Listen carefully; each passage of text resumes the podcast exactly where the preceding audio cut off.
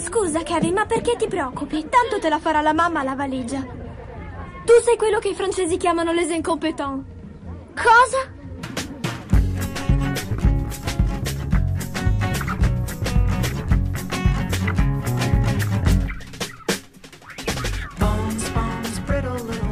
Ciao gente, episodio 89 degli incompetenti, il podcast di cinema dove potete trovare solo giudizi corretti e oggettivi. Io sono Andrea Basti, con me ci sono Lorenzo Robinette Bertolucci, che sto cercando di fare beatbox. non so bene cosa, il beatbox che non è riuscito. Poi c'è Francesco Gebedia Chignola, Io posso fare questo se volete. le scurregge con le Esatto. ascelle, e Cristina Addolorata Resa. Ciao Cristina. Perché? Ciao, io mi dissocio dalla tua tagline anche se era ironica. Andrea ci aveva avvisato che stasera aveva, aveva della simpatia da, da proporci. Avevo della simpatia da riversarvi e quindi e volevo esplicitare il vostro secondo nome che avete sempre tenuto nascosto. Prima di iniziare farei un paio di eh, comunicazioni. Anzi, la prima è una domanda che faccio ai miei co-host qui. Siete nella SED tutti e tre? Abbastanza, sì. Beh, quello è l'importante. Eh, la seconda invece è solo il solito ricordarvi che eh, se vi piace quello che facciamo potete lasciarci un eh, voto in stellette su Spotify, potete fare un po' di passaparola so- sui social che a noi ci fa sempre molto comodo, oppure se proprio volete strafare potete supportarci dandoci del denaro nel nostro coffee che trovate in descrizione. Oppure potete lasciarci un ricordino come i piccioni. Lorenzo, non ne metti suoni. Non capisco cosa stai cercando di fare. Perché tu, c'è le volte che porto le mani alla bocca per fare beatboxing. Mi viene da ridere. Per chi ci ascolta in audio e non ci può vedere in video, c'è Lorenzo che sta provando a trasformare questo podcast da cinema a beatboxing, ma non ci sta riuscendo. Una gara di beatbox. Mi viene da ridere. Un piccolo torneo.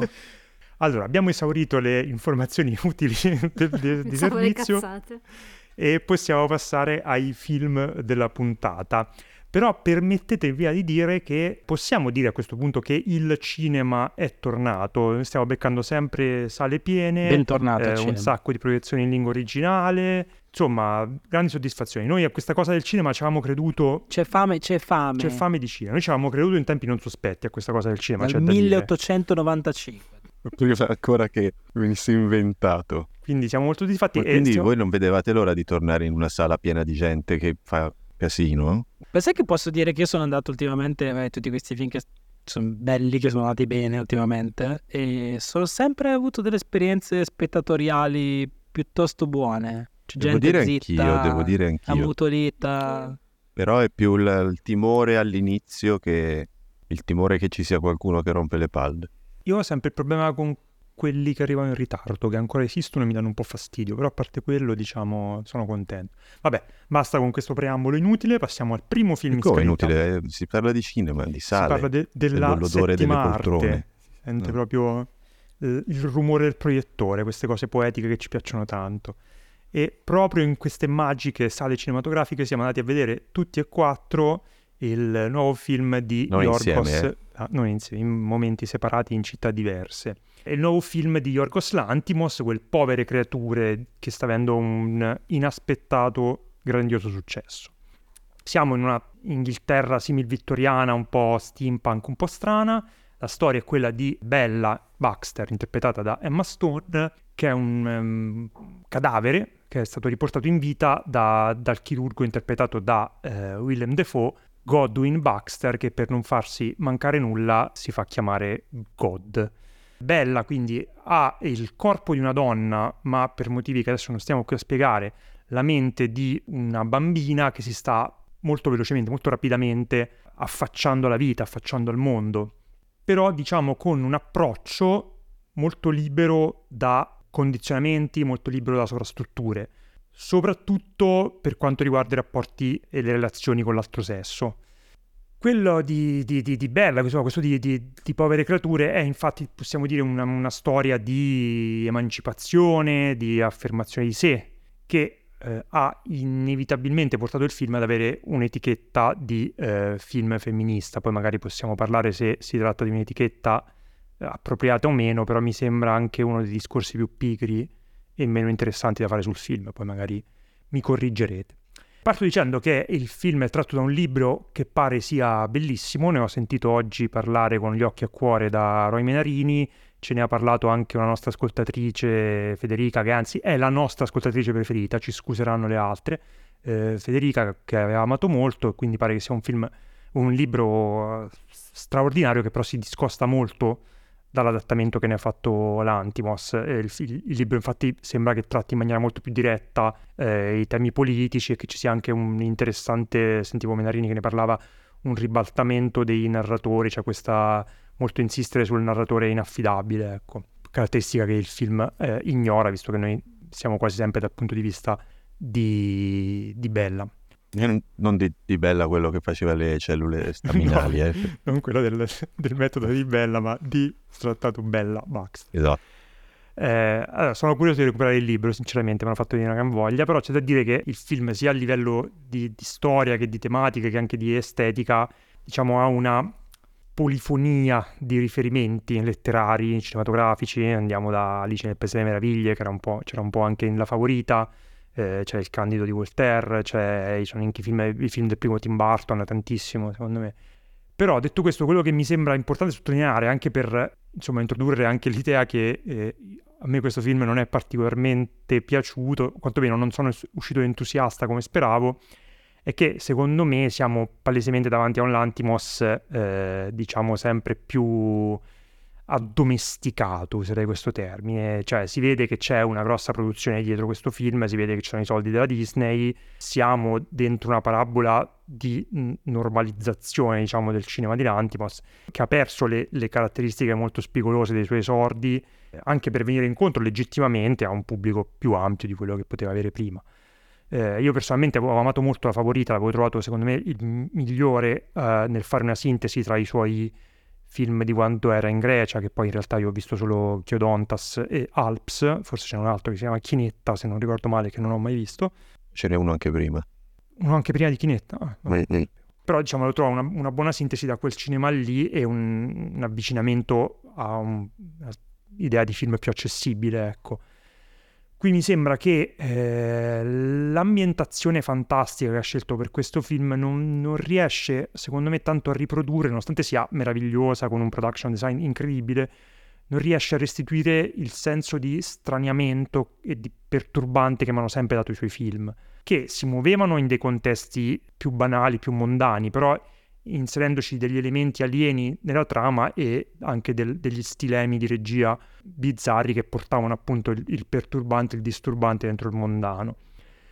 Poi perché ci sono ot- cose ottime in, in Povere Creature, poi mi taccio dopo questa, secondo me quando il film si accontenta di essere una commedia, quando lascia Mark Raffalo a, a briglia sciolta a interpretare il, uno dei personaggi più patetici che ha fatto nella sua carriera, in una caricatura de, de, della peggiore mascolinità stereotipata proprio. Eh, dicevo, quando fa questo secondo me è spassosissimo ed è anche molto ficcante. Eh, nell'insieme però mi ha lasciato forse un pochino perplesso, mi è sembrato un passo indietro per l'Antimos e non ho ritrovato in me quell'entusiasmo che mi sembra che si veda molto in giro. Però c'è da dire che forse in questo podcast, come era capitato altre volte, siamo un po' un'anomalia statistica perché è un film che è stato amato molto in maniera trasversale. E non lo so, farei partire l'altro, forse delusino quanto me, e poi facciamo, lasciamo gli entusiasmi in coda. Eh, Lorenzo, dici qualcosa. Sei sicuro? Si fa sì. prima, prima il... Ma sì, ah. dai. No, io allora, no, te hai detto alla fine due stupidate e io ho... Forse sono più deluso di te. Secondo me è, un, è chiaramente il, il Lantimos più spiegato, con un andamento assolutamente logico, in cui le bizzarrie eh, si limitano a, al, al, fatto che ogni 5 minuti mette un fisheye, oppure che ci sono gli animaletti mm, frankensteinizzati e le cose buffe di tanto in tanto che fanno pensare ah, com'è bizzarro questo film. Per il resto però è una storia assolutamente eh, lineare per i suoi, per i suoi standard, che non sarebbe neanche un male se non fosse che eh, io, a me ha dato mi è piaciuto un po' poco il fatto che ha eh, scene momenti, è un film a, a capitoli, e a, momenti eh, assolutamente ben riusciti, mh, la, la sceneggiatura di, di Tony McNamara, che non mi pare tu abbia citato, No, mette poi sempre una specie di, di appendice in cui si spiega quello a Bella, quello che, che le è appena successo. Ora, è chiaro che i personaggi che il Bella incontra sono degli archetipi per fare una riduzione schematica di quello che può essere la- lo, lo sviluppo di, di una persona che, che impara a conoscere la vita. Però, ecco, è veramente molto com- compartimentalizzata in personaggi maschili che sono quello tenero ma con cui non hai una relazione passionale, quello che hai con cui hai una relazione passionale ma che ha tutti i difetti dell'uomo patetico, il cinico che ci viene presentato come il cinico e che dice che, che ha la, la parte più ingrata nel, eh, del film che nessuno cita perché è saggiamente messa in mezzo tra un inizio bello e un finale meno bello ma che comunque rimane più in mente di quella, di quella parte lì. E un altro personaggio che insieme al cinico sembrano veramente scritti per rispondere ai benaltristi che, che ti dicono eh sì però i bambini che muoiono di fame eh sì però il femminicidio e, e quando il film sta finendo a un certo punto arriva uno che come eh, Massimo D'Alema in, eh, in Boris che dice io sono il fe- buonasera sono il femminicidio. Ci eravamo scordati che- di trattare questa- questo argomento e il film ricomincia in una parte un po' agganciata che, che si poteva francamente è stupido dire si poteva scrivere meglio perché io non l'avrei saputa scrivere meglio però eh, non è che l'ho scritto io eh, chi, chi l'ha scritta non è colpa mia. No, infatti. Mi sembra appunto eh, una storia sempliciotta nel suo eh, affrontare questo tipo di temi e onestamente non mi sembra che riesca a, a- a conciliare il suo spirito caustico, comico, satirico de- di commedia che in, in tanti momenti ha, soprattutto grazie alla protagonista e a Raffalo, e il- la sua volontà un po' predicozzatoria di, di spiegarci la situazione di un personaggio femminile in questo mondo di, di maschi tipo, al punto che secondo me il film ha dei continui, delle continue frenate di ritmo che sono ti scompigliano i capelli da quanto sono brusche alle volte come sulla nave, come sull'ultima parte di film dopo il, fra virgolette, matrimonio, eccetera. Capisco che stia piacendo perché uno è molto bello a vedersi, è pieno di cose buffe che però sono bizzarre ma non sconvolgono, non sono eh, le, le svolte di sceneggiatura inspiegabili del, del sacrificio del cervo sacro, per dire.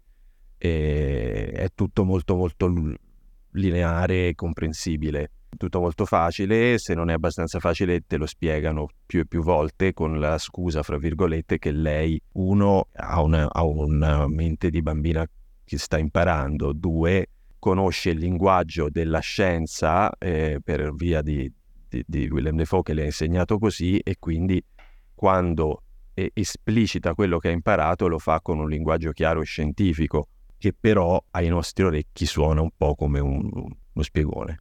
Estremamente didascalico in, Sì. in certi momenti, ecco. Il tutto sarei più, più ben disposto a perdonarlo se non fosse così lungo e così singhiozzante nel, nel ritmo. Detto questo, la cosa, oltre alle interpretazioni e alle scenografie, quello che vi pare, con un caro saluto a Terry Gilliam e Gené Caro, ovviamente, Eh, mi è piaciuta veramente tanto la colonna sonora. Fra l'altro la cosa più, più ass- incredibile è che è scritta da, da questo Jerskin Fendrix, che non, non- non ho mai sentito nominare, e ne ho ben donde perché questa cosa è l'unico suo credit in, eh, su IMDb. Dai. Cioè ha fatto questa e basta. Prima era un musicista di Bristol eh, alla sua prima collaborazione per, in qualsiasi cosa. sia- Tra l'altro c'ha un gran carattere anche la colonna sonora, quindi Sì. cioè, ha già trovato un suo... Sì. È veramente bella, veramente originale e lui, il musicista, è quello che si vede suonare quello strano strumento a, pedale a Lisbona. Ah. quando- Poi per, per il resto, tanto sono sicuramente da- sarò sicuramente d'accordo con alcuni degli delle elementi positivi del film, di cui però parleranno gli altri che hanno- Mm. ci vedono solo elementi positivi. Vai Francesco, tu vedici degli elementi positivi. Da- allora, eh, intanto siete dei musoni del cazzo. Eh, vabbè. Eh, no, però scherzi a parte. Allora, io in realtà ho un rapporto strano con questo film, nel senso che mi è piaciuto molto e gli ho dato un voto molto alto su Letterboxd, queste menate qua. abbastanza alto. Però riconosco qua e là delle cose che avete detto qua come, come, come vere, insomma. Ah, è un film che ha delle, delle manchevolezze, non so parlare stasera, e comunque me ne sono, cioè mi sono passate un po' davanti agli occhi, perché comunque è un film che mi ha stupito per, perché in realtà è molto diverso da come lo immaginavo, come toni, come anche come, citando quello che dicevi tu, e l'ho trovato molto più buffo e divertente e, e tipo di film che mi immaginavo e del tipo di film a cui mi ha abituato l'Antimos, ma invece di darmi, diciamo, il vibe da era meglio il demo che, che descriveva prima Andrea, era meglio quando lo conoscevo io e voi no, che è un po' una cosa... No- non era il discorso. Io realtà io per me ci- ci- mi piace anche il suo, le- le- i, suoi film, i suoi film americani. Forse uno dei miei preferiti suoi è Il sacrificio del cervo sacro, quindi figurati. Sì, però rientra in quel tipo di cinema lì molto, cioè non era esploso come questo qui, che è un film... No, no, però è evidente che ha perso un po' di, di- di-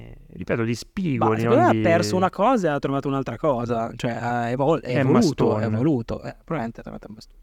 Detto questo, mi, mi sono divertito molto. Avete detto purtroppo in chiave negativa molte cose che mi avete detto in chiave positiva. Un ritmo altalenante, ma è un, è un, è un lato plus. positivo. No, io non ho, non ho Sì. sofferto per niente, né la lunghezza né il ritmo in modo particolare. Ho- mi sono, ho- ho- anzi, ho trovato che avesse, per mia diciamo, esperienza di, di come l'ho vissuto io, la capacità, quasi sempre ho trovato la capacità di fermarsi un attimino prima di essere veramente pedante. Pur avendo le carte per essere veramente pedante ogni veramente 10 minuti, Mm, la alleggeriva in qualche modo, la buttava in cacciara oppure trovava una, una deviazione, eccetera. E secondo me non, cioè, non l'ho mai trovato veramente, veramente, cioè sì, didascalico forse un po' sì, eh, lo riconosco qua e là, però non, non pedante, ecco, come l'avete vi- vissuto probabilmente voi. Ehm, la cosa che vi dicevo, che vi dicevo questa mattina era che mh, sulla questione dei fisheye, devo dire che i fisheye sono stati il più grande ostacolo per me per, quest- per amare veramente questo film. Allora, il punto di partenza è che questo film pensavo di amarlo alla follia, cioè pensavo che sarebbe stato il film della mia vita.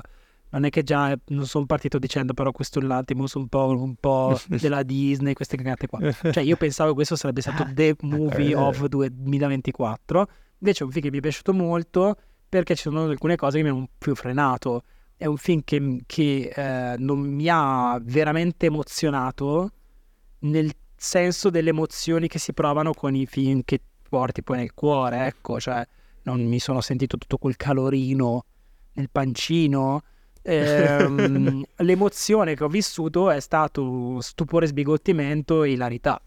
Certo, se fosse stato un film meno... è un film molto pensato, anche nel modo in cui è scritto, molto... ha una sua struttura che stia in piedi o meno, è comunque un film che fa vedere molto l'architettura che ci sta sotto, quindi l'ho trovato molto cerebrale, però è talmente bello, talmente grosso e curioso e matto e pieno di cose belle che a un certo punto le- veramente li- i suoi difetti o comunque cose mi sono passati abbastanza... E a parte Fisheye, Fisheye proprio c'è un problema di... Che c'era anche nella favorita, però secondo me lì appunto era in funzione di eh, quello che dicevo prima, cioè creare uno straniamento in un eh, contesto da film in costume che poteva avere i contorni di un film canonico e quindi poi entrava il suo stile assurdo a creare lo straniamento. Qui non l'ho trovato, l'ho trovato un po' gratui- gratuito, lo trovo. Insomma, eh, per esempio, Sara, mia moglie, mi ha tirato fuori delle, delle illustrazioni di Escher, per esempio, dove ci sono dei fisheye che sono estremamente simili a quelli di questo film, la bella parte in bianco e nero, ma proprio molto molto. E comunque, se torniamo a quel tipo di riferimento lì, di illustrazione lì, mi rendo conto che c'è un senso, a parte il fatto che è una cosa che lui utilizza. In questo caso, però, la fotografia di Robbie Ryan, se non ri- ricordo male, l'ho letto, ma non so se sono sicuro, è veramente molto, molto bella, molto curata, molto limpida anche, anche nelle sue, diciamo, zone più morbose. Il film è sempre molto curato e questi fisheye sono un po' degli schiaffi che avrei evitato, però sto a guardare veramente il capello, ecco. Ehm, per il resto cosa? Tut- c'è Emma Stone, Emma Stonissima. Ah, è un film suo tanto quanto di Lantimos, secondo Eh, me. esattamente, io devo dire che quando ho iniziato boh, mi sono chiesto ce la fa? Ce la fa a fare questa cosa per 2 ore e 20? Perché non è facile. eh? E poi lei è veramente, però è veramente brava, ha un carisma pazzesco. E poi la cosa che mi ha fatto ridere è che nella prima parte in cui lei, diciamo, una bambina piccola e spacca tutto, era praticamente il ritratto di mio figlio di tre anni e nei suoi momenti peggiori. E quindi mi faceva molto ridere questa cosa. Era molto ben, ehm, molto ben ritratto mio figlio in questo film e l'ho riconosciuto molto. E a parte gli scherzi, lei veramente fa una cosa grossa. Come tante altre cose del film, sempre un passo dal too much, eh, ma secondo me mai. Alla fine riesce a tenerla in piedi bene e per fortuna c'ha comunque, beh, a parte sto strato di scenografico e fotografico e tutto quello che volete, ma comunque un cast piuttosto ben assortito. Questo Christopher Abbott che forse è il personaggio che mi convince un po' meno in generale del film, però lui ha una tale faccia da schiaffi insopportabile che forse ha scelto vabbè, ha subito, fatto sì. un casting ha detto vediamo chi è quello con la faccia da stronzo. Ha detto vabbè c'è il giro Christopher Abbott perfetto va bene lo usiamo lui. Quindi ben, ben scelto quantomeno Ricordiamo che è il sosia di Jon Snow.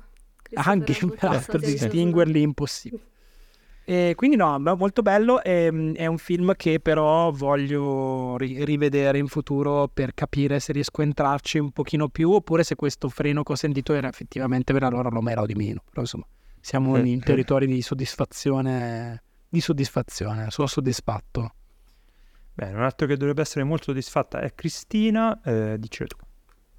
Allora, no, innanzitutto volevo dire che è un film di Emma Stone anche perché lei è produttrice esecutiva Yes. e in ogni caso in tutte le interviste, in tutti i commenti sul film. Ci tiene molto. ha- ci tiene, ma ha lavorato con l'Antimos in sinergia, pare, ed è quello che dicono tutti e guardando il film secondo me si nota questa cosa.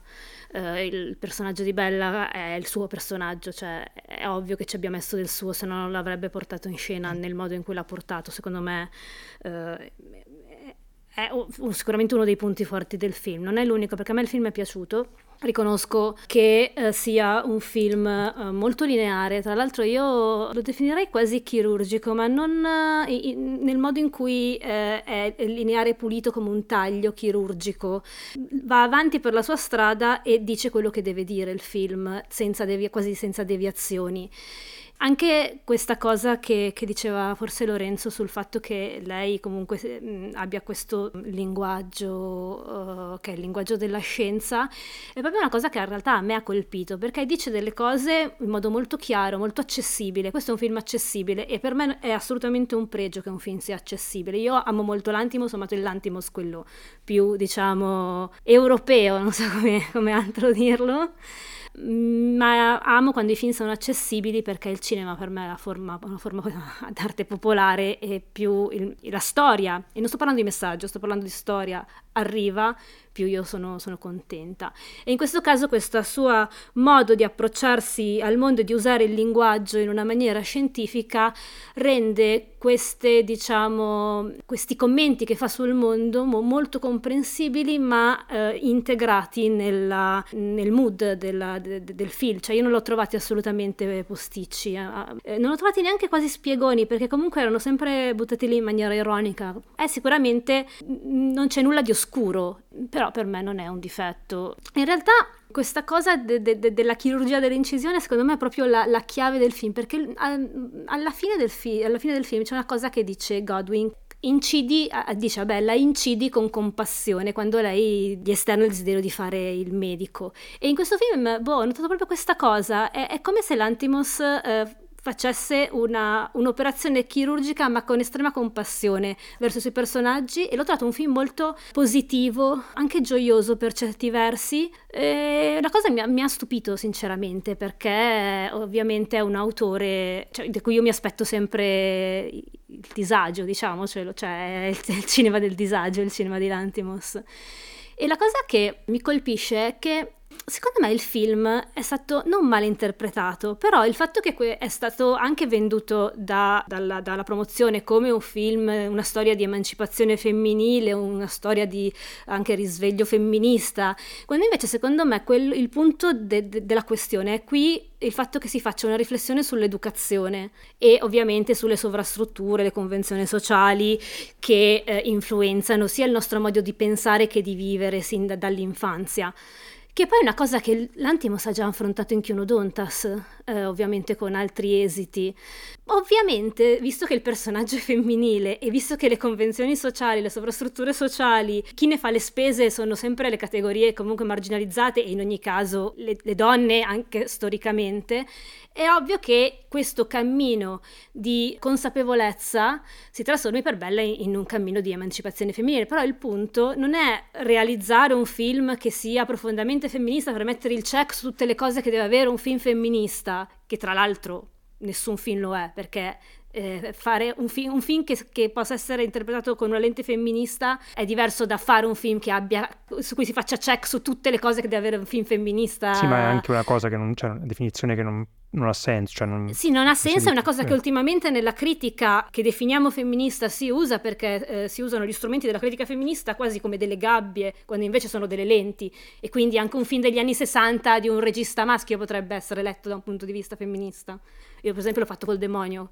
Mm-hmm. Questa cosa è la stessa cosa e questo film che riflette sul ruolo dell'educazione e della, delle sovrastrutture sociali nel nostro modo di vivere ed essere e anche concepire noi stessi, il sesso, perché questo è un film sul sesso, anche e soprattutto, è una cosa che sinceramente fa molto bene perché il personaggio di Bella, tra l'altro, agisce quasi in maniera divergente rispetto alla norma da subito, cioè non agisce mai come una persona oppressa. Lei non è mai una persona oppressa. Anche quando cercano di tenerla in, in gabbia, sostanzialmente di controllarla, perché diciamo che queste le norme sociali che qui vengono descritte sono comunque norme sociali che sono state fatte per controllare i corpi e in particolare i corpi femminili, sono norme di controllo. Cioè lei non è mai veramente oppressa lei agisce come se non è nata e cresciuta in quelle norme, non, le ignora, le ignora e fa quello che vuole ed è per questo che io che è un film gioioso. Questa è una, cosa molto interessante del film uh, in sé. Poi vabbè, se vogliamo parlare, proprio parlare di, di questo argomento qui, c'è ultimamente leggo in giro questi confronti con Barbie che secondo me non hanno senso di esistere da un certo punto di vista perché in ogni caso cioè, appiattiscono un po' en, en, entrambi i film ed entrambi i, i, anche i motivi e, e, e, le ragioni per cui sono stati fatti i film. Ribadisco sempre mettendo questi check su ah questa cosa è femminista, ah quest'altra cosa è femminista. No, cioè secondo me dei, dei, dei paralleli, però non, non per metterli eh, in competizione su chi fa meglio qualcosa, visto che poi vogliono fare due cose diverse. Sono, la cosa più interessante secondo me è anche vedere, eh, mi rilaccio un po' a quello che avevo detto all'inizio che mi era un po' entusiasta, cioè il fatto che questo sia un altro esempio di eh, blockbuster d'autore che sta funzionando al botteghino in cui possiamo far rientrare anche Barbie, poi ovviamente da due prospettive con due budget me. diversi, però è ovvio che sono film che hanno iniettato dell'autorialità in, in dei prodotti che stanno avendo un successo da blockbuster e dei budget anche alti, perché comunque L'Antimo stavo vedendo, c'è 35 milioni di, di, di, dollari di budget questo film, non è esattamente un, un, piccolo film, ecco.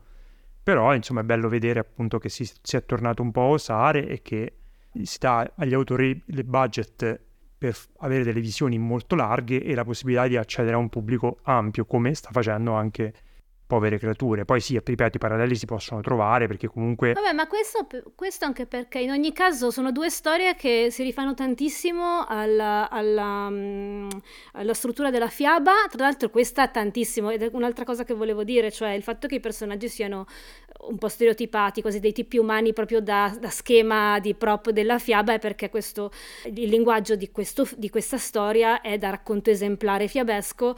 Tra l'altro a me ricorda tantissimo Malantimos, mi ricorda cioè, lo so che sto per dire una banalità, ma a me il suo cinema in generale, sia quando fa la tragedia che quando fa la commedia grottesca, mi ricorda tantissimo il teatro classico e in quel caso lì anche nel teatro classico, nel teatro di Menandro, eccetera, ci sono, cioè, so, è, è, un po' quella cosa lì, un po' anche il personaggio di Raffalo a me ricorda tanto quella cosa del teatro classico e quei personaggi un po' stereotipati ma molto divertenti che ci sono in quel tipo di teatro.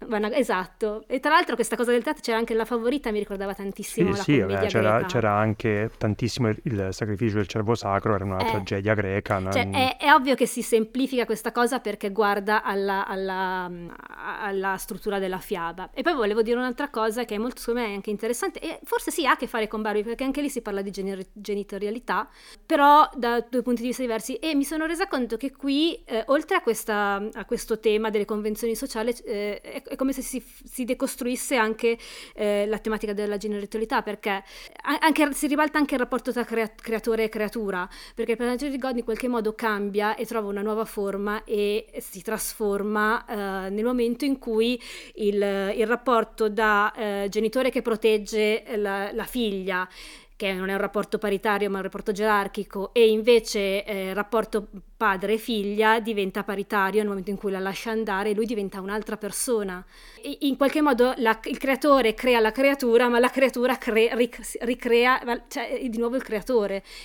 Forse l'unica cosa che, che, un po' si può ricollegare a, a, a Frankenstein di Mary Shelley questo rapporto, perché lì comunque eh, si creava un conflitto no, tra creatura e creatore, e invece i, i, qui il conflitto non è tra creatura e creatore, anzi è un rapporto, diventa un rapporto quasi paritario, ma perché? Perché col suo atteggiamento, diver, cioè col suo atteggiamento che, che non rispetta, diciamo tra virgolette, le norme sociali, in qualche modo annulla questa, questa, gerarchia che c'è familiare e poi alla fine la cosa, e poi finisco, eh, la cosa che a me ha colpito molto, ha colpito molto sul finale è che parla fondamentalmente della, della famiglia e della ricostruzione di, della famiglia al di là delle convenzioni sociali eh, in un nucleo allargato che non si basa sulla coppia e sulla coppia monogama ma che è eh, capace di, di, di, rompere diciamo uh, i, i, rapporti e ricrearli. Ed, ed sì, è una cosa non, interessante interessante. Questo è un po', prima... un po', il Fast and Furious di Orgos Lantimos in questo esatto. No, però non è la prima volta che l'Antimos mette no, in crisi certo. il, la famiglia Beh, no, fa, infatti sono i suoi eh. temi, sono i suoi temi, però... No, è, io, è, io dico è assolutamente dentro, dentro il cinema di Lantimos,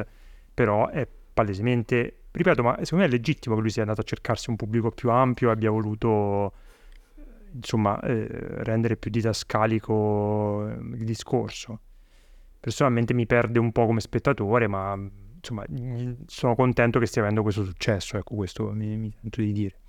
E siamo stati in mezz'ora a parlare di questo film e non abbiamo mai detto tette, bravi tutti, complimenti. Tette... Abbiamo...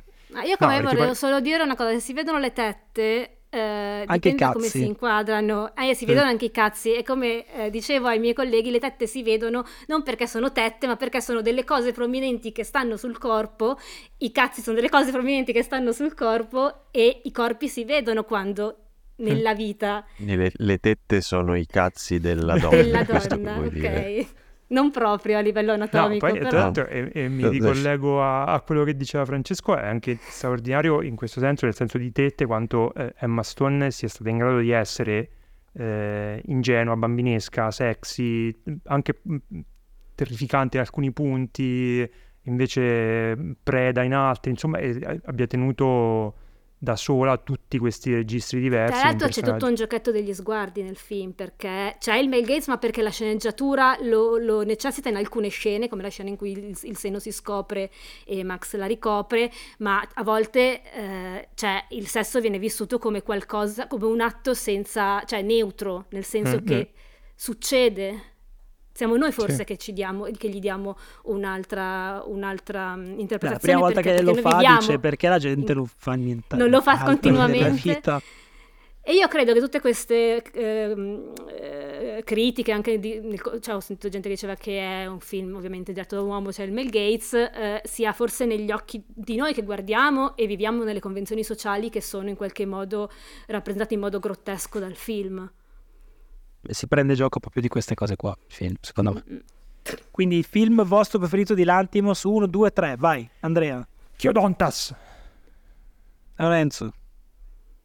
Non è, non è ve lo, te lo dico dopo. Ok, Cristina. E il sacrificio, il cervo sacro. Ok. Ero anche in giro tra... tra, tra, tra l'altro che chiamiamo Pino Dontas e non Doctor perché siamo... Perché siamo Greci. greci, anche noi. Che siamo Io dico- nella Magna Grecia. Io romperò, romperò tutto e dirò The Lobster. Dai. Eh. Va bene. A me era piaciuto tantissimo anche Alpis, però Beh, l'ho non l'ho visto una visto volta Questo è sola. l'unico che non mi è Eh, piaciuto suo bello. invece. Però l'ho- tanto, Non ti è piaciuto? tempo- No, però l'ho visto troppo tempo fa. No, non mi era piaciuto. Mi era piaciuto moltissimo The Kino Dontas e poi Alpes è un po' stata una delusione. Ah, ma si chiama... ah, ah, però il, il titolo internazionale era Alps. Era, Alps. Alps, sì. Ah. Alpes. Sì. Ok.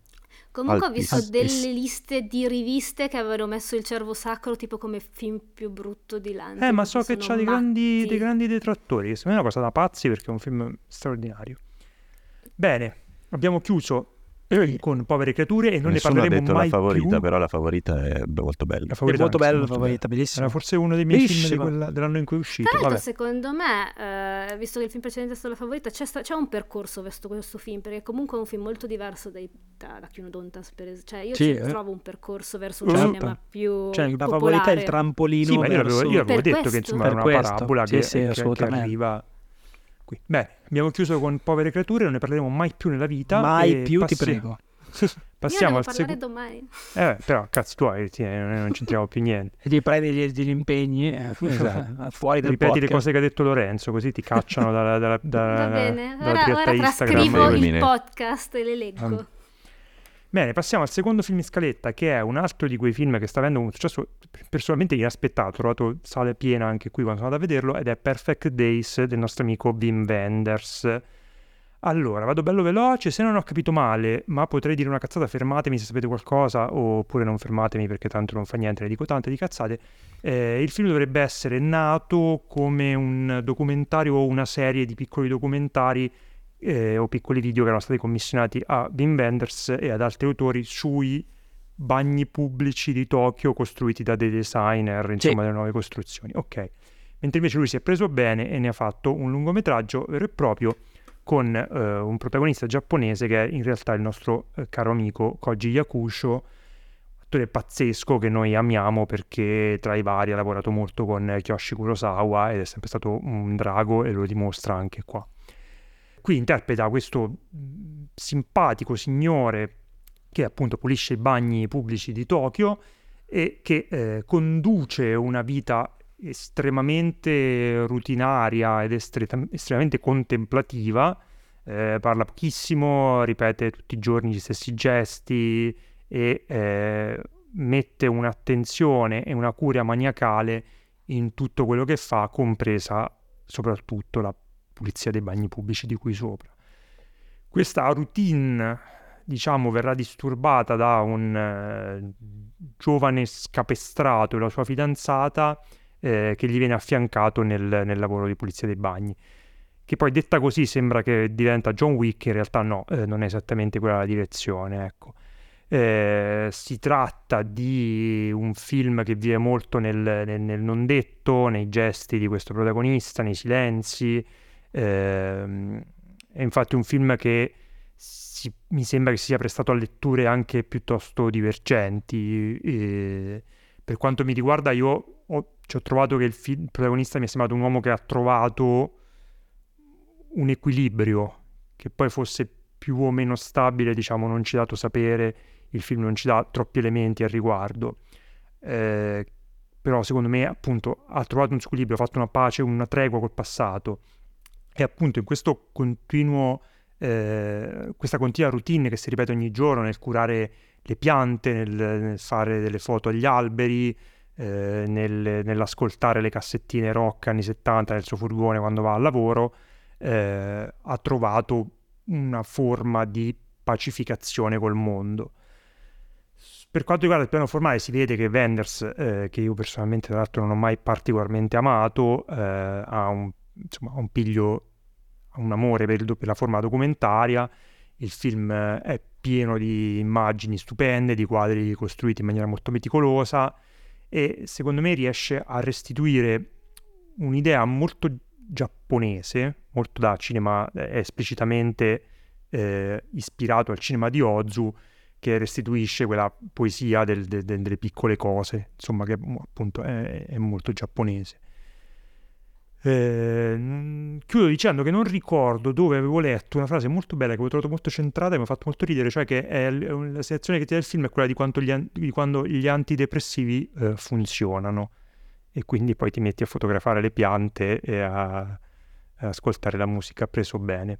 Eh, mi è piaciuto molto, appunto, anche se non sono il più grande fan di Wenders, e, insomma, personalmente mi sento di, di consigliarlo, ma vedo che sta avendo un successo L'hanno già pazzesco, visto, quindi l'hanno già visto. viva così, l'avete, L'avete già già visto. Eh, vai Francesco.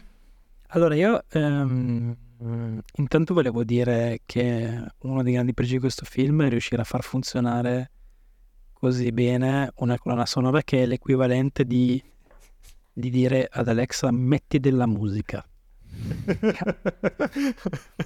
Le prime che ti vengono in mente sono quelle, sono tutte.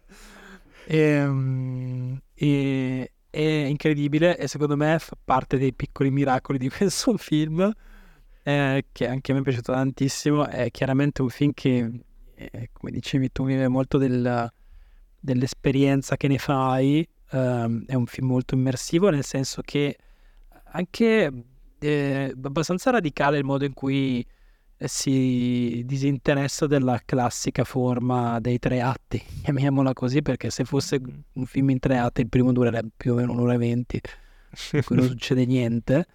Eh, in realtà succede tutto ovviamente, però Eh. eh, diciamo da un punto di vista superficiale non c'è un vero avanzamento e poi dopo è tutto molto compresso in una parte del film, la, come dire, lo La scavo ciccia. Lo scavo che ti, poi ti porta a ripensare quello che hai visto finora, il conflitto generazionale, il modo in cui lui guarda la vita, il modo in cui mangia, il modo in cui si Mhm. sposta, è tutto quanto collegato a quello che poi vedremo. E sappiamo che è un film che ha, come dicevi tu, suscitato emozioni diverse, Oh. ma la cosa bella di questo film è, secondo me, me- parte del merito, cioè la spiegazione parziale del successo di questo film, che comunque è legato al passaparola, quindi vuol dire che la gente chiama gli amici e gli dice vai a vederlo che è molto bello, è che eh, sia che tu lo veda come Andrea, come una storia di una persona che ha trovato un equilibrio uscendo da un passato che lo trauma, eccetera, oppure sia come una persona che, quest- che uno spettatore che pensa che questo personaggio abbia semplicemente seppellito il trauma sotto il tappeto, ogni tanto sbircia dentro e sta Eh. malissimo. Ehm, in ogni caso sono due sentimenti e due modi di vedere la vita e il proprio passato che sono estremamente condivisibili e universali in un modo inaspettato. E quindi, non- cioè, anche pur, pur pensando io che una delle due letture è- può essere diversa dalla mia, non, non- non mi scandalizza il fatto che la gente esca da Perfect Days eh, in pace con il mondo. Quando lui alla fine ascolta la canzone, non spoilero, cioè quel momento lì, un momento molto intenso, finale, uno dei finali belli degli ultimi tempi, cioè, veramente stupendo. E ci- lui è talmente bravo, lui intendo ovviamente eh, Koji Akusho, in questo caso e in, in 5 minuti, 4 minuti ti butta in faccia un centinaio di emozioni senza dire una parola come fa per praticamente in gran parte del film, ma lì è veramente uno di proprio un, un momento incredibile. È un po', un po' è la, la versione Wenders del finale di nessuno Pearl. Di Pearl. Di Pearl di T. West. Ovviamente è un altro tipo di film, un altro tipo di cosa, però se ci pensate non è una Sì, sì, sì, è Cioè, in mente un- subito. è in un, mente. fi- è- un- è un finale che me lo, me lo ha ricordato molto subito. E anche lì c'è un interprete che gli hanno detto: Tu devi essere triste, allegro, contento, sereno, vuoi ammazzarti tutto insieme. E lui lo fa. Cioè, lui lo fa e cazzo, eh, ti, ti credo ma che la gente io- viene fuori da lì e dice: Sono, sono emozionato. È un film molto emozionante, ecco. E poi Io vorrei devo che dire tutti che i sì, film finissero col protagonista che guarda in camera per 5 che minuti. guarda- per- 5 minuti provando tutte le emozioni Tutte del, le emozioni del, del- film. del- che fa il, il carrello delle emozioni. E per il resto, niente. Che dire, bello anche questo, questa cosa che adesso fanno E- tutti i film col frame che gli, col ra- l'aspect ratio che gli cazzo gli pare. come È il gli gira, come si gli svegliano la si sveglia la mattina. mattina Questo è un, credo un 4 terzi o una roba adesso forse un 1,33, Mm, non lo so esattamente, non sono neanche andato a vedere, però è uno di quei film che eh, non so, vera- va bene, è perfetto Mhm. così. Sì, sì, Poi sta. c'è, come hai detto tu, Ozu, c'è Bendis con Ozu c'è proprio, ce l'ha lì. eh. C'è rimasto Ma un po' sotto. c'è cioè, rimasto un po' sotto Ozu e comunque Ozu li veggeva con i 4 terzi, quindi lo faccio anche io in 4 terzi e la spiegazione mi sembra più, più lineare della cosa. Sì. E... Beh, bene, bravo Vim.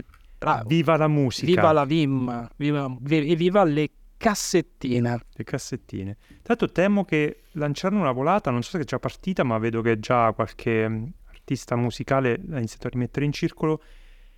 Torneranno le musicassette. Sì, beh, già. Io non so già dove da un pezzo, già da un pezzo. sì, Io ho sì, sì, comprato sì. il nuovo dei walkie talkie che era solo in musicassetta. Te lo spediscono via mail, cioè via posta ordinaria.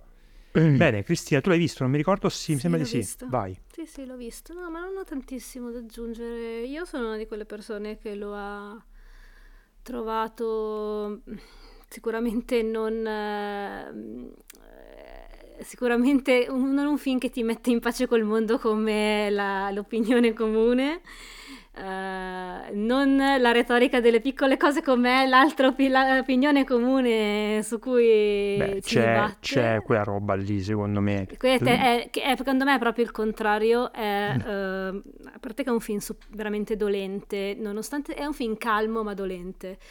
Poi ci puoi trovare la pace che vuoi in questa calma dolente, ma, ma fa male in ogni caso se entri un attimo nella dimensione del protagonista.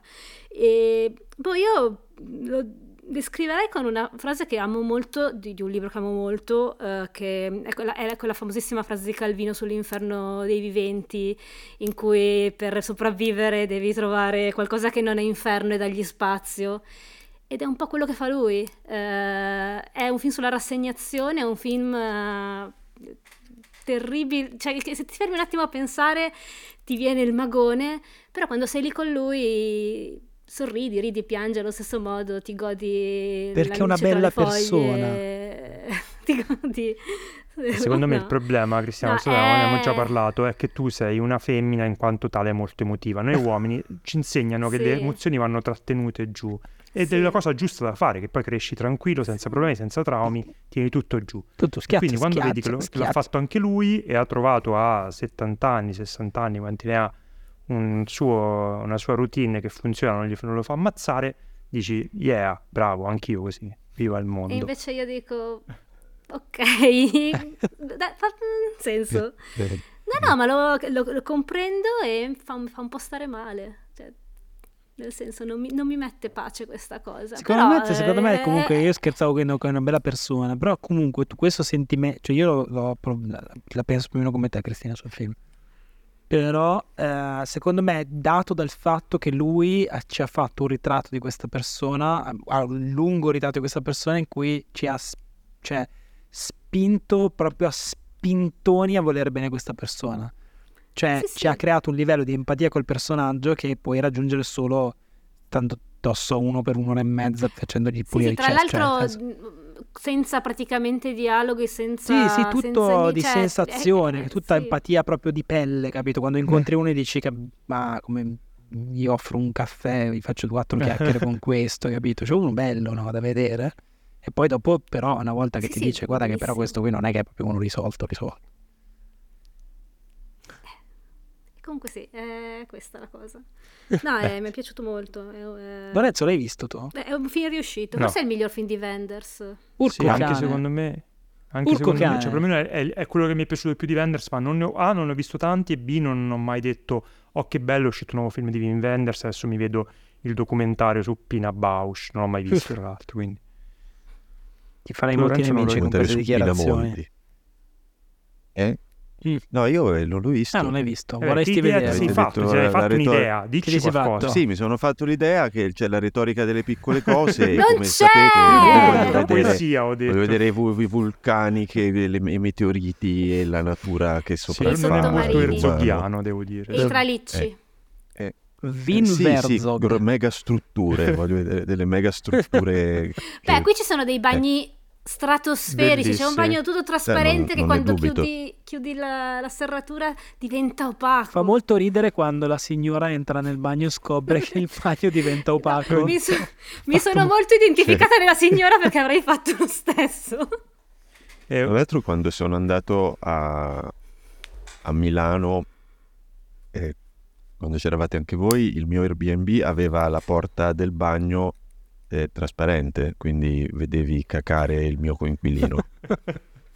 e lo hai visto? Ho scritto nella recensione. Sì, cioè passavo opaca? con la mano così, però era un po' no, non diventava opaca e Scusa, passavi con la mano scritto come? nel... Eh, così Ah, ok. per non vedere cacare. Sai, passassi con la mano col braccio teso. Per E- fortuna non è video questo. Questo- Ho scritto nella, nella recensione del B&B, bella casa, magari cambiate la porta del bagno. Eh, vabbè, che non, non siamo milanesi. Perché tu eri in Airbnb Renders. con uno sconosciuto? Ma no, era con, Io con eh, un un conosciuto. collega. Ah, ok. Bene, passiamo all'ultimo film in scaletta dopo Perfect Days. Volevo tipo essere come uno sconosciuto che C'è cacava. uno- tipo, tipo bla bla car. C'è uno che caga lì dentro e basta. Nient'altro. così con la mano. E, In realtà c'è l'altro bagno e bla normale, bla. però c'è quello lì che è trasparente c'è uno dentro. Fa parte Fa dell'arredamento. parte della... Pure la porta è opaca, ma è trasparente quello che caca. Ma comunque fa parte perché su Airbnb sai che compri puoi dormire ma c'è anche l'experience, no? Questa Eh, è l'experience sì, di sì. quello che caga. Ah, è Eh, vero, sì. sì.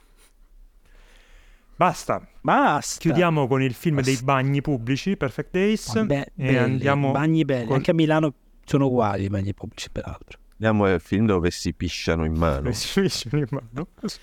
E parliamo della Società della Neve, che è arrivato su Netflix. suocera La della suocera neve, della neve. La Società della Neve, che è presente su Netflix. Come si chiama in spagnolo, Eh, Andrea? La Sociedad della... Non lo so, Non lo so, non lo so nemmeno io, adesso lo devo vedere. come si Società della nieve. Della nieve, della Neve. Ah, della cazzo, ci potevo Nieve. arrivare, Eh. porca miseria. E, mm, Eh. film che credo sia uscito nel Con- 2023 a dicembre è uscito non è- Da è- noi è un Ah, film del va 2024 perché è uscito benissimo. su Netflix internazionalmente Ah, sì, primissimi di gennaio. 4 gennaio, Sì. tipo. Bat Ma era, era, a stato a Venezia, sì, me lo Sì, ricordo. a esatto, settembre. Però lo potete, lo potete mettere nelle vostre classifiche tra Classifiche du- 11 mesi e qualche giorno. È eh, il nuovo film del nostro amico eh, Bayona, che è J.A. Bayona, J.A. per cosa sta? Juan... J. Juan. Antonio. J. Abrams. J.J. Abrams Bayona. Tra l'altro Ed è un detto, film- detto quando era giovane Bayonetta. E... Eh, proprio così. Ottima. Madonna Allora. Come tutti sanno, si tratta di un altro film eh, tratto, basato, diciamo, sul disastro del, ehm, del 72. Cazzo, Due. 70 cazzi. Eh, Vogliamo dire il titolo del precedente film basato sul disastro a- del 72? Alive, punto esclamativo, sopravvissuti. sopravvissuti. Eh, Scritto Alive, mi raccomando. Forse trattino, alive, punto esclamativo, trattino, sopravvissuti. No, senza, non- senza punto esclamativo, dai. Io mi ricordo il punto esclamativo, però poi... Ah no, alive, punto esclamativo era un altro Un film altro. Alive. un Ah. altro Alive. Ah, Quindi alive, trattino, sopravvissuti. fatemi dire di cosa si tratta. Da cosa sono sopravvissuti? Da un Cosa sono incidente, sopravvissuti? da un incidente aereo in cui una squadra di rugby uruguayana in trasferta in Cile si è eh, caduta con tutto l'aereo sulle Ande. Lo stai Eh, raccontando che- malissimo, veramente. Con tutto l'aereo. Quindi non sono... Non sono Tra l'altro è una è tragedia terribile, smettiamo di... È una tragedia È una terribile, cosa siamo tragica, tragica, tragica, ridendo, Molto eh, tragica. Il stiamo film fa stare malissimo, tra Stiamo l'altro. molto tardi, quindi eh, sappiate che quello è il problema. Allora, però questa volta il film è un adattamento del libro eh, omonimo di un giornalista uruguaiano che si chiama, me lo sono segnato, Pablo Vierci e eh, raccoglie le testimonianze dei eh, 16 sopravvissuti, ma in particolare dei due che eh, hanno fatto una traversata a piedi per Spoiler. ritrovare... Vabbè, Vabbè. si usano No, tutte è per dire, eh, so. Vabbè Eh, lo sapeva, che hanno raggiunto la civiltà. Qualcuno è sopravvissuto, Beh, si qualcuno chiama sopravvissuti, qualcuno è sopravvissuto. Qualcuno è sopravvissuto. Ma tutti Ok. hanno visto il film su Canale 5. Vabbè, Eh, poi è, è- è cronaca, è brutto, cronaca. È cronaca, è cronaca, è cronaca. Questo no.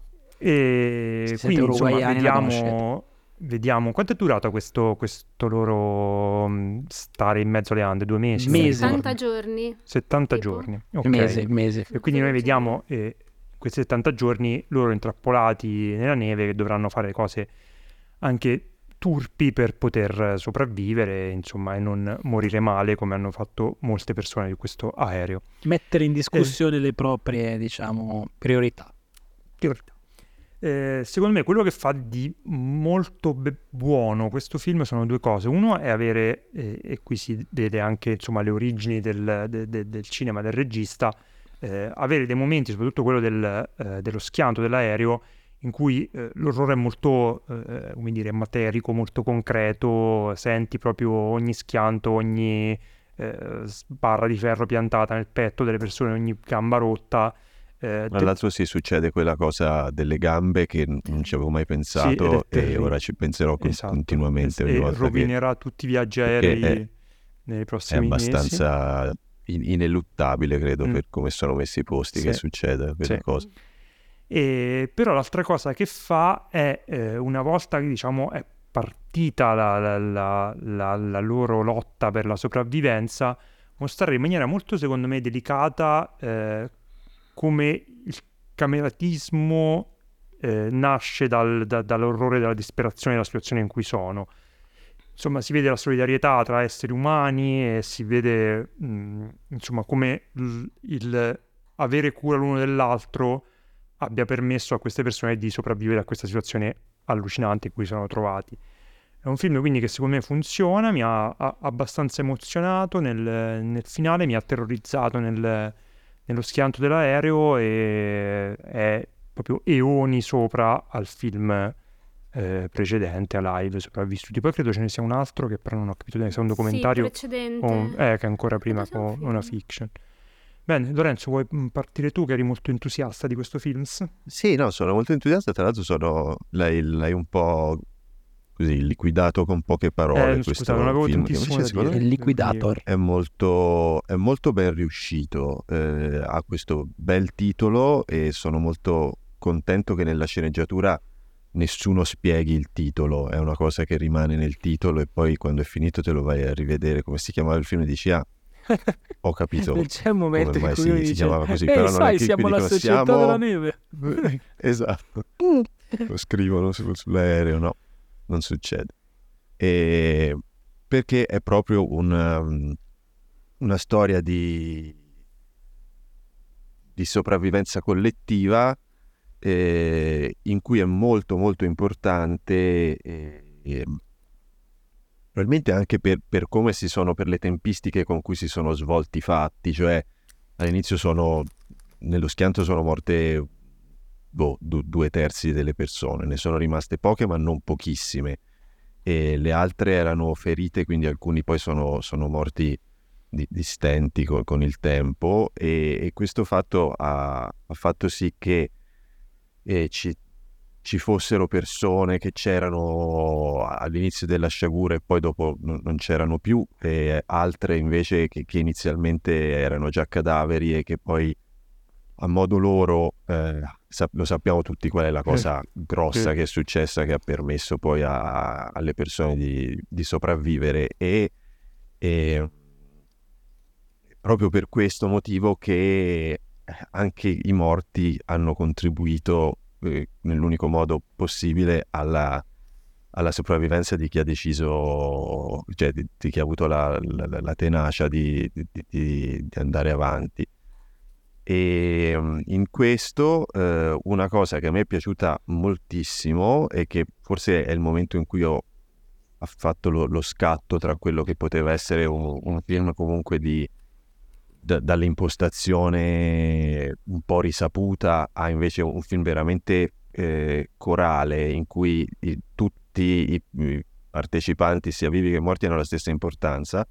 Quel momento è stato quando ho visto che il- la voce narrante... eh, che, che dite? Sì, sì, dai, Eh, vai, tanto non importa. eh, la voce narrante che è di un, un ragazzo che non faceva neanche parte della squadra di rugby eh, di, di qui sopra, eh, ma era un amico, e, eh, e che per due terzi di film, forse tre quarti, ci ha raccontato il film dal suo punto di vista, poi muore, non è uno di quelli che arrivano fino in fondo. Eppure prosegue da morto come voce narrante. Eh, e, e, questa cosa secondo, te, secondo me è molto bella, prima di tutto perché non concentra l'attenzione su un eroe che poi sarà quello che riesce a ritornare eh, per primo e salva la situazione. E secondo perché eh, dà, dà, una voce anche a, a, quelli che non sono arrivati fino in fondo e, e la cosa che hanno detto tutti i sopravvissuti eh, è stata proprio che non, non, ce l'avrebbero assolutamente fatta senza quelli che invece non ce l'hanno fatta. E, e, questa secondo me è una scelta di sceneggiatura molto intelligente e inaspettata e che funziona molto anche da un punto di vista emotivo perché ti, ti affezioni eh, di più, pensi che il protagonista sia quello e, e poi per, perisce nelle, nelle nevi. E, cos'altro dire? Eh, ci sono un sacco, forse a Cristina è piaciuto molto questo fatto, lo, lo, lascio dire a lei, ma ci sono un sacco di camei di, dei sopravvissuti, è un film che è stato fatto in strettissima no. collaborazione con loro. Ma dillo tu che, che... hai notati che mai me l'hai detto tu, quindi dillo tu.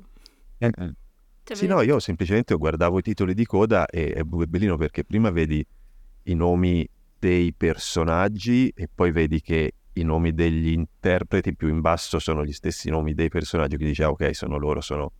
c'erano loro e alcuni sopravvissuti, quindi c'è uno che interpreta suo padre all'aeroporto che lo va a salutare, che è una cosa commoventissima.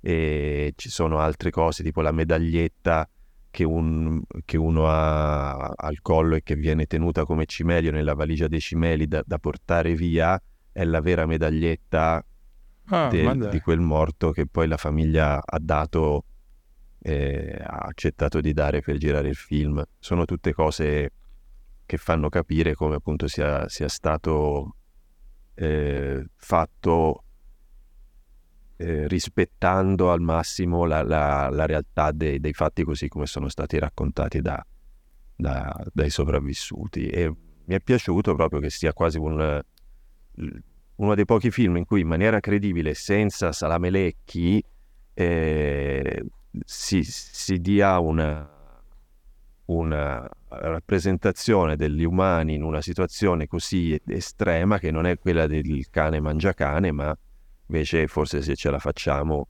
si combina qualcosa di meglio a provare a fare una cosa tutti insieme anziché a spararci ne- negli occhi immediatamente appena assolutamente Cristina... si capisce cosa succede. No, a me di questa storia colpisce proprio questa, questo aspetto qui e come ha reso nel film questo aspetto che diceva allora Lorenzo, perché in queste storie qui generalmente quando sono, sono storie di fantasia si finisce sempre nella, nella tematica del Signore delle Mosche, eh, anche eh, con, con, opere ispirate a questa storia qui, sto parlando che ne so di Yellow Jackets, che, in cui c'è una squadra di, di calcio che, ed è ispirato chiaramente a questo. Invece la storia vera e come è rappresentata qui nel film di Bayona è una storia di reciproco aiuto e, e, e cura sostanzialmente ed è una roba che mi ha colpito molto perché lo fa eh, con un suo carattere però, cioè il film non è un biopic, un, una classica cosa mm, pesante e trita ritrita, ma ha un suo carattere. E, ca- e dimostra anche che eh, c'è stata incredibile cura eh, nel scrivere la sceneggiatura, che è di Bayona e altre persone, e che Bayona è un regista eh, capace, eh, tra l'altro è un regista ehm, con un suo carattere e come credo abbia detto anche prima Andrea, si vede che viene da, dal cinema horror perché so, allora, la scena dello schianto è, mi ha messo veramente a dura prova e, e generalmente sono abbastanza abituata a, a, vedere certe cose, ma è veramente incredibile e mh, dopo il film tra l'altro su Netflix, su Netflix partiva il, il making of de, del film e si vede proprio come l'hanno fatta e l'hanno fatta proprio in maniera pratica, con effetti pratici, ricostruendo la fusoliera, con gente che spingeva le poltrone l'una contro l'altra altra, cioè è proprio il cinema nel suo uh, aspetto più artigianale ed, ed l'effetto è incredibile, come la scena in cui c'è una valanga e io lì ho dovuto bloccare, io, general, cioè, mi mi è, è, strano che io blocchi un film, è proprio una roba che ti, ti, mh, mm, so, ti, ti, ti mh, mm, eh, angoscia a livello emotivo, ti colpisce, ti, ti, ti, tiene dentro, non so come dirlo in un altro modo, tu sei lì con loro sì, sì, cioè, Nonostante sia una situazione assolutamente impensabile, sì, meno 30 gradi, medesimi sì, tanto. Sì, sì. Cioè, eh, ti fai fatica a respirare quando, man- quando c'è poca aria, fai fatica, cioè è proprio una roba... Poi pur non essendo, secondo me, un film eh, insomma, che insiste troppo e troppo ricattorio, cioè le scene quelle più terrificanti durano un po' di più di quanto uno riuscirebbe a sostenere sì. e mostrano un po' di più di quanto tutti gli aspetti che facciano. Sia il momento della valanga che il, quando cercano di uscire dalla valanga, sia il momento eh, dell'impatto aereo che sembrano, cioè perlomeno io l'ho vissuti come se non finissero più, cioè avevo sì. voglia di no. prendere aria quando erano sotto la neve e l- quando sono schiantati dicevo quando è che finisce il movimento, finiscono di schiantarsi sì, e c'è un attimo di calma perché veramente ti, ti, come dicevo, ti sovrasta, ti soverchia completamente. Eh, ma è proprio quella cosa, Beh. quel passato in più per farti vivere, eh. non vivere l'esperienza, perché non è una roba tipo experience, però per farti capire quanto questa, questa esperienza vissuta fosse al limite e quanto eh, sia incredibile eh, che loro siano riusciti a sopravvivere sì. così a lungo, con quale tenacia, ma anche con quale organizzazione, con quale...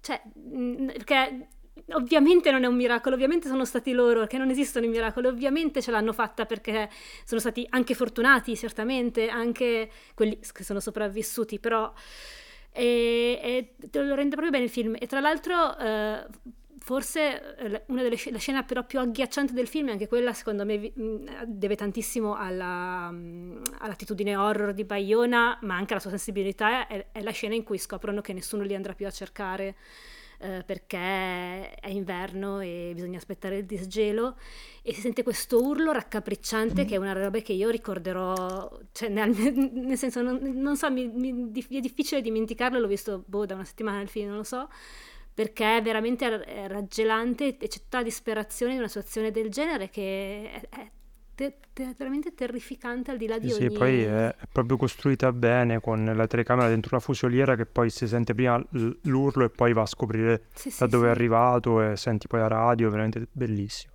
Fra? Eh, è girata proprio bene, tra l'altro, sì, sì, sì, gi- girata come mestiere. Cosa?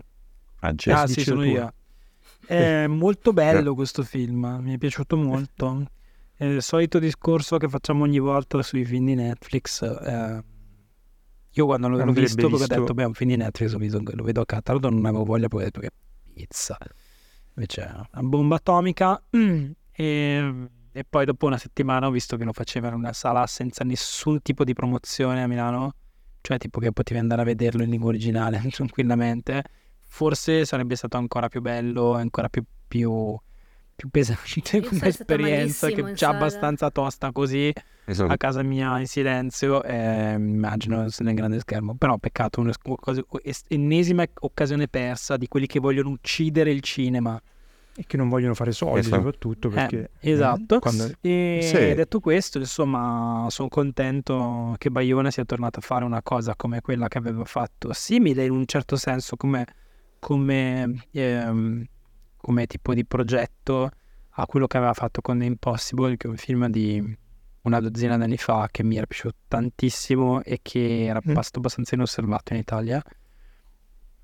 E um, era, la storia di un, era la storia di un famoso tsunami uh, che aveva colpito la costa indonesiana. Eh, aveva... Io infatti non l'ho visto. Con Naomi Watts. Sono incuriosito. E praticamente era una storia molto simile, nel senso che era la storia di co- vera, raccontata attraverso le testimonianze di chi l'aveva vissuto, eccetera, di questa donna americana che era lì in vacanza con i figli e praticamente è la storia di come lei è riuscita a ricongiungersi con i suoi figli mentre veniva spazzata via da un fiume di detriti. Fango, sì, sì. È un film veramente terribile e qui fa una cosa che è simile ma evoluta con più, diciamo, anche forse con la sicurezza, la cazzimma che ha acquisito facendo brutti film in America.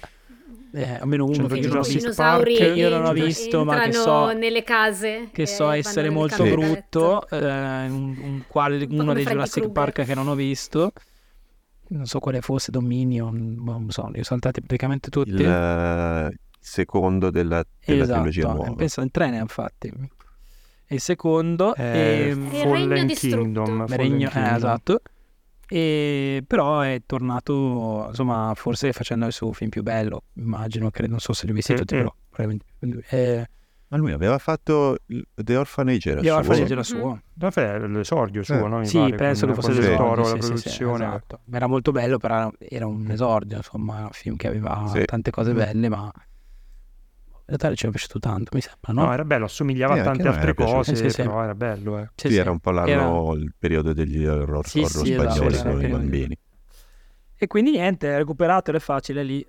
È lì, a- Potete guardarlo, guardatelo con eh, persone mm, poco impressionabili. poco Commestibili. come Tra l'altro forse il, il fatto che sia così, che ti fai medesimare così tanto è anche perché è, è un film appunto corale dove non c'è un protagonista, non c'è un attore famoso. Se vedi un film in cui succede una roba del genere e c'è Jake Gyllenhaal che fa finta di essere uno come gli altri, poi dici vabbè mi salva lui. Invece Certo. così ti senti il, una- uno di, lo- del- di loro al, al pari loro e dici ok qui siamo tutti nella stessa merda e, Sì. e ora Anche se non ti si- salva, si tra nota. l'altro, ti porta in quella direzione lì. Cioè, non è necessario che Sì, poi sì, faccia infatti. effettivamente l'eroe. Io ero già, Tipo cioè, in trovo, trovo... sopravvissuti c'era i Tanuk. Io trovo Eh, molto. ehm, cioè, mi piace, mi fa molta simpatia anche questo progetto perché lui ha detto. Cioè, questa è una storia che non, ha, non, non va abbellita. Come dire. Cioè, Mhm. va raccontata come, come, come è successo e basta da sola e quello lui ha fatto, certo, mettendoci una tecnica, una grande padronanza dei mezzi, grandi panorami, comunque è molto anche un film molto grosso, comunque. Ci sono Mhm. questi, queste vedu- vedute giganti con questi personaggi minuscoli alla Lawrence d'Arabia che fanno veramente impressione e però non ti dà mai la sensazione di una di, di essere finto o costruito eh, o, o abbellito o imbruttito cioè è proprio molto sincero onesto ecco. Nel making Anche quello si che ho vedono... capito erano molto, Ah. erano molto più vicini alla civiltà andando verso est che andando verso ovest come hanno fatto in realtà. Ah, Quindi dovevano andare, al con- dovevano andare stupidi verso- stupidi Ma infatti questa passeggiata tra le Ande... No, vedendo il making of eh, comunque sono anche andati, cioè si vede proprio che vanno a fare le ricognizioni dove, sul luogo dello schianto, quindi questi paesaggi eh, Ah, assurdi, cioè è proprio un film, è un film proprio concreto, non so come spiegarlo, concreto, nel hanno senso che fatto sono ricostruite qualcosa cose vanno... on location, hanno... hanno Eh, Allora, sì, il grosso sì, è girato in sì. Spagna, Sì, però hanno fatto un sacco non solo di ricognizioni ma anche di eh, ricostruzione, cioè di scan 3D dei panorami che poi hanno riportato sui paesaggi spagnoli in modo da avere le montagne vere come sfondo e come insomma la conca in cui sono è, è- è in parte ricostruita. Quindi se ci si mette il geoguesser lo riconosce che è lì, Eh, si eh. ritrova. Bene, questa è Bene. Lascia della neve eh, su Netflix, lo ripetiamo.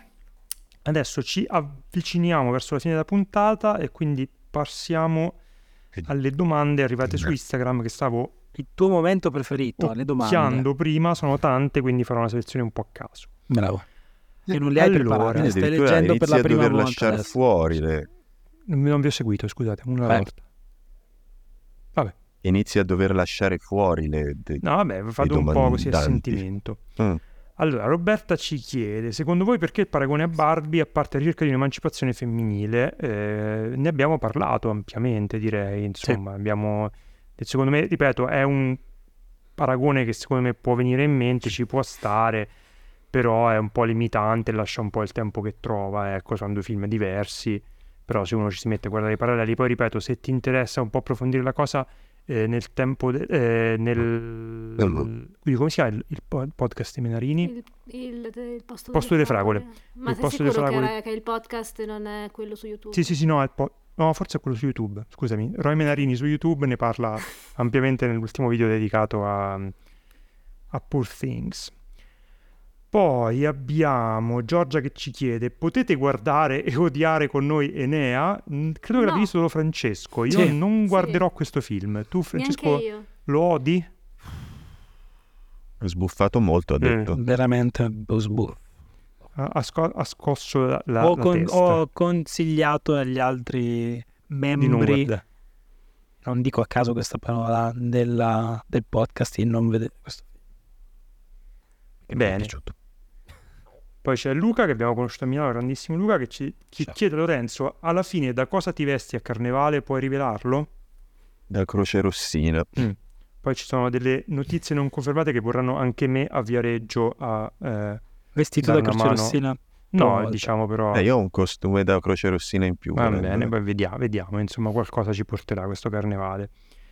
Poi Michela ci scrive Poor Things, Emma Stone, Poor Film. Eh, come vedi qua i giudizi sono un po' divisi, quindi puoi trovare quello con cui ti ritrovi Questa è la di più. domanda, è posta così? No, eh, non No. è una domanda, è, post- è un È Poor commento. Things Eh, meno Emma Stone uguale. Ah, ok, quindi ti va sto bene. dicendo Ah, che non ho capito un senza cazzo. Emma Ok, Stone quindi non è avevo capito una- un cazzo, vi sto scusa. facendo È una Grazie. un cosa, un'operazione matematica che dice che Ah, senza Emma allora sì, son- Stone po- po- posso essere da Madonna mia, non ragazzi, rimane niente Era facile Però secondo me non esiste questo film senza Emma Stone perché è parte attiva anche del... Mm, tutti sì. Casablanca meno Free Bogart, eh, Poor Film. Poi c'è eh, Andrea Di Lecce a cui forse toglieremo l'accesso a questa funzionalità che Basta, continua basta a fare Andrea, basta. dei- dei- delle pessime provocazioni. Meglio Barbie o Poor Things, siete sinceri, non fate i soliti araldi del male gaze.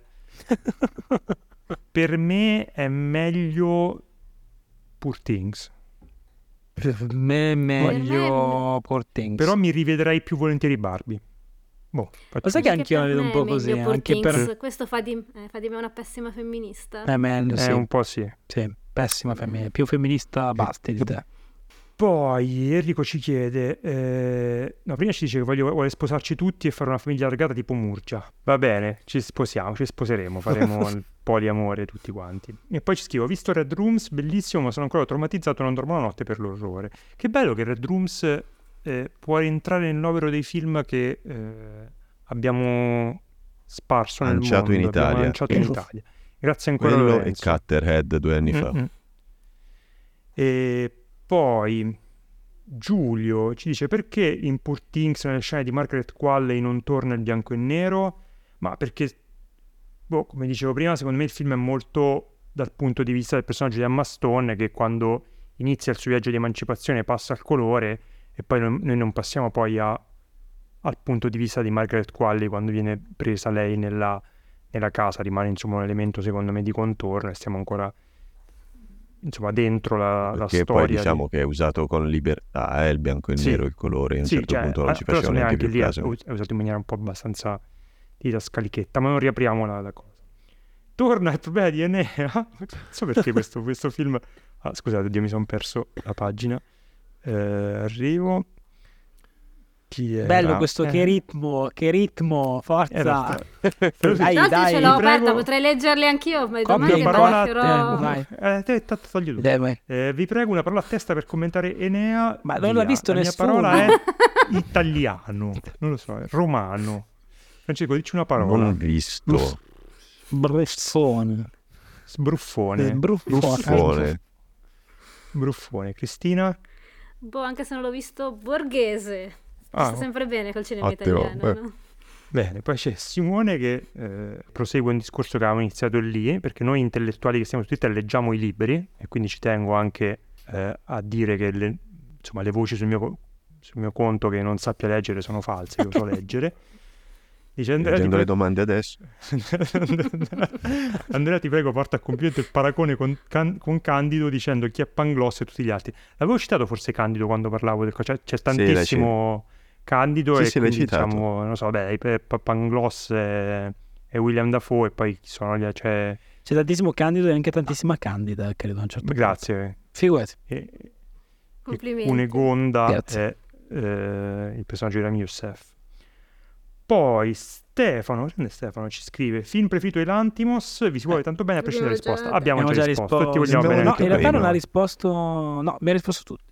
Detto Io ho tu. detto il cervo allora Sì, sacro. sì, sì. detto Cervo Sacro e prima nell'indifferenza generale ho detto Barbie quando mi Ah. chiesto quale mi era piaciuto di più.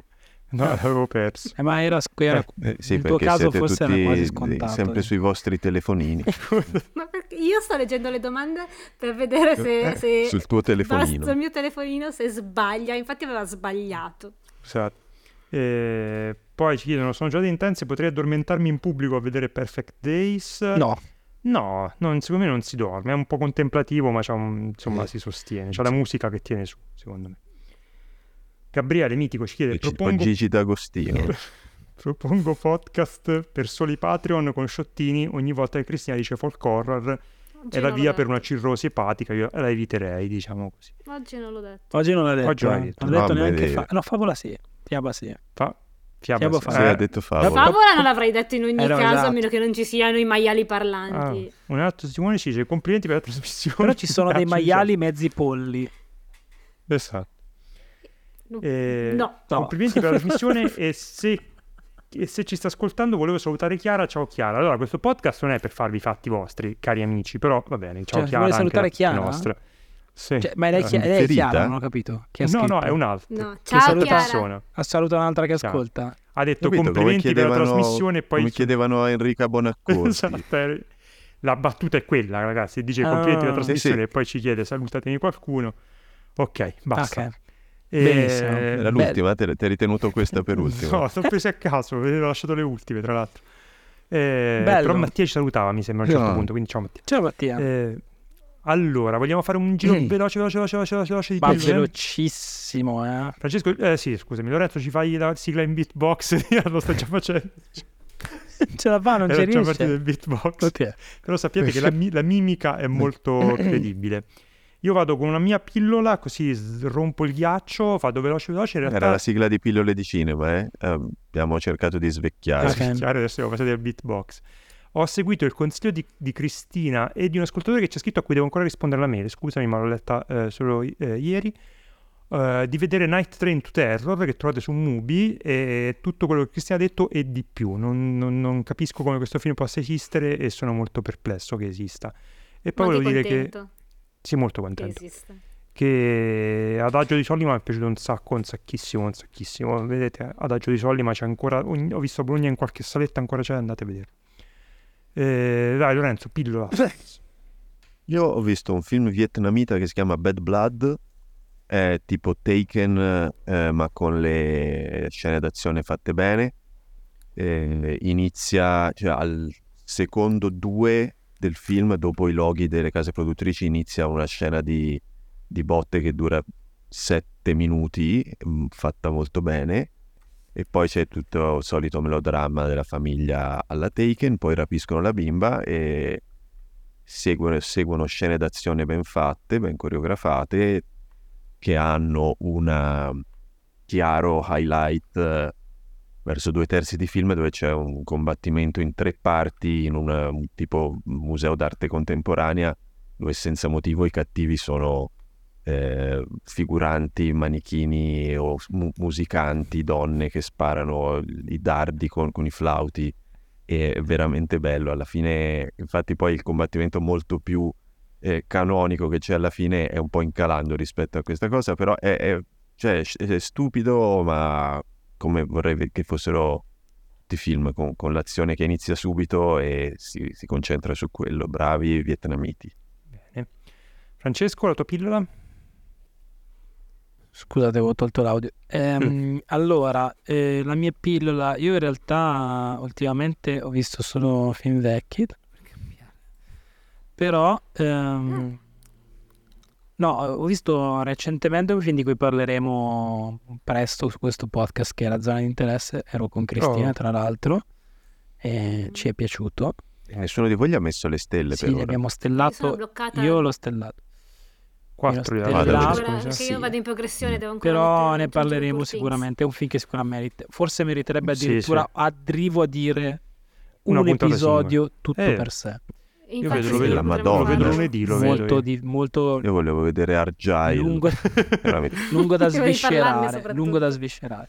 No, Volete per il resto cosa... Scusa, Per il resto mi spiace che questo podcast non si sia occupato di, di Foglia al Vento di, di Kaurismäki che Eh, è uscito Io so che io ricordo ho visto a settembre e nessuno mi ha Cagato. seguito nel volerne parlare. Se... Eh, ma tu l'hai visto in, stra- in terra straniera, non potevamo farlo noi. Ho visto in terra straniera. Sì. E no, che ho recuperato finalmente questo mese. eh, io avevo il dubbio che potesse essere uno dei film miei dell'anno, che l'avessi perso, eccetera. Non è stato così. Comunque mi è piaciuto, è un molto divertente nel modo in cui può essere Bellino. esilarante un film di Kaurismäki, quel suo umorismo così scoppiettante.